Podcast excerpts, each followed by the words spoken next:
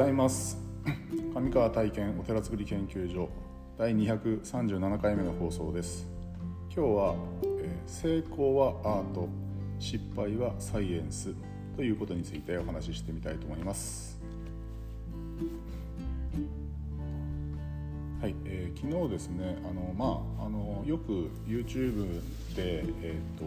いわゆるビジネス的なあの動画とかをよく見てるんですけどもうんとその中でなんかうんと対談みたいな感じでですねあのアメーバの番組をたまたま見ててでその時にあのおっと思ったこの言葉が出てきたので、まあ、その話を今日はちょっとしてみたいなと思ってます。まあ、あの成功するっていうことを例えばいろんなビジネス書とか出てますけどもその成功体験っていうのは結果的にその方がうんと、まあ、たまたまというかねうんまあいろんなことがいろんな要因が重なってたまたまうまくいったっていうようなもちろん努力とか判断力とかいろんな人脈とかいろんなことがあったにせよその人がうんと何て言うかなそのチャンスをちゃんと有効にしたりとかうまく回ったりとかっていうことでまあ、えーと、たまたま成功したっていうふうにあの結構ねいろんな方に話聞いてても、うん、そういうふうに言われる方が多くてだからこうしたらこうやってこうこうこうすると成功するよっていうのってあの基本的に再現性がないっていうふうに、えー、と皆さん言われるし、うん、自分のことを振り返ってみても確かにまあなんかたまたまうまくいったんだよっていうような偶然というか奇跡みたいなものが何個か重なってうんないとそういうことは生まれないっていう実感はあるんですよね。でそのことを踏まえて成功するっていうのはアートのようなものであの、えー、そのアートの素晴らしいアート作品とかっていうのはもちろん本人がこういうものを表現したいというものがあってあのやるのだけれども実はそこにはあのトライアンドエラーがいっぱいあってたまたま偶然こういうものが出来上がったっていうようなあまり再現性がないような、うん、意味合いで捉えられるっていうことはすごく合ってるなと思ったんですよね。で逆に失敗はサイエンスっていうのはどういうことかっていうとあのこれをすると失敗するっていうかうまくいかないよねっていうのは結構共通な部分があってうんとその内容っていうのは実はあのサイエンスだから、まあ、計算して計算式が成り立つような方程式があるみたいなような意味合いで捉えるんですけどもその失敗するっていうのはサイエンスなんであのこれをすると失敗するよっていうのって結構昔からこう言われていることがたくさんあってですね、えー、それを言ってるんですよね。でうんとその失敗とはなじゃあ何をもって失敗なのかっていうことはもう少し別のところで議論するべきなことで要は成功までに、えー、行き着かないこれをやると絶対に、えーと、うまくいかないというようなことをうんと言ってると思う 言ってるんですね。でこれはまた逆に、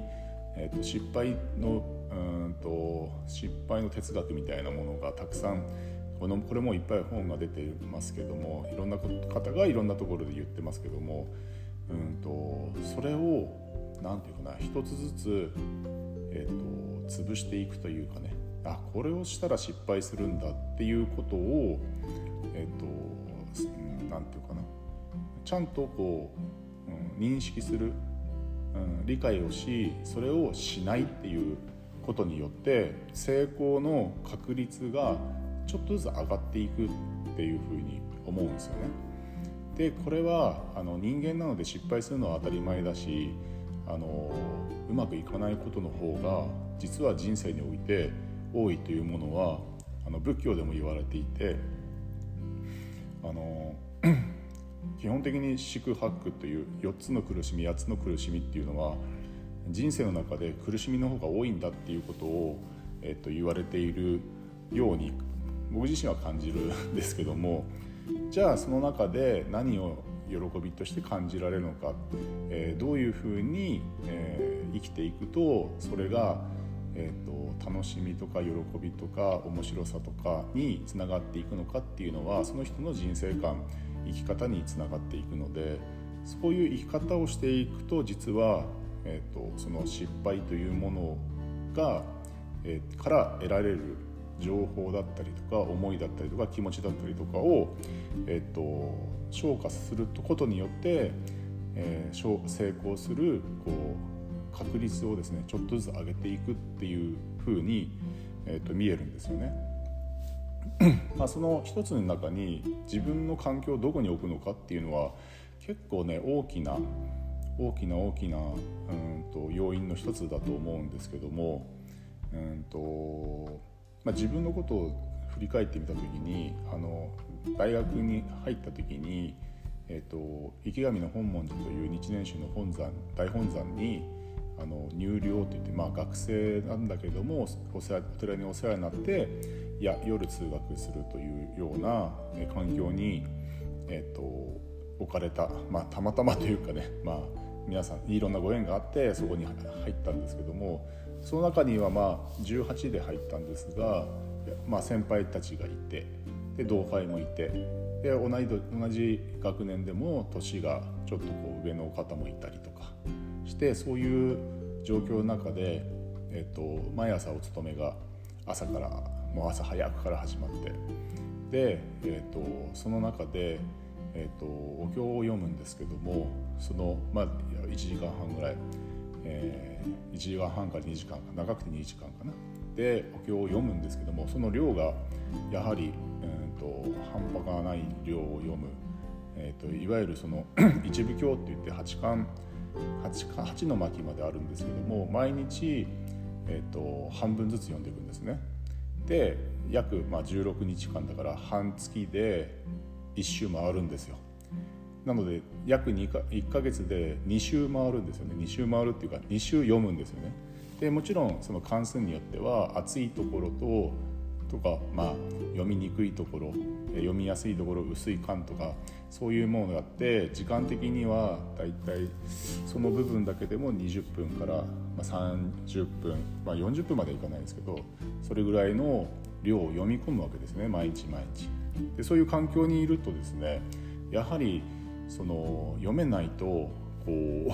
なんだろうなつまんないというか読みたくなるんですよね環境的に。読めるようになりたいと思うんですけどもそこで感じるのがやはり能力の差なんですよね。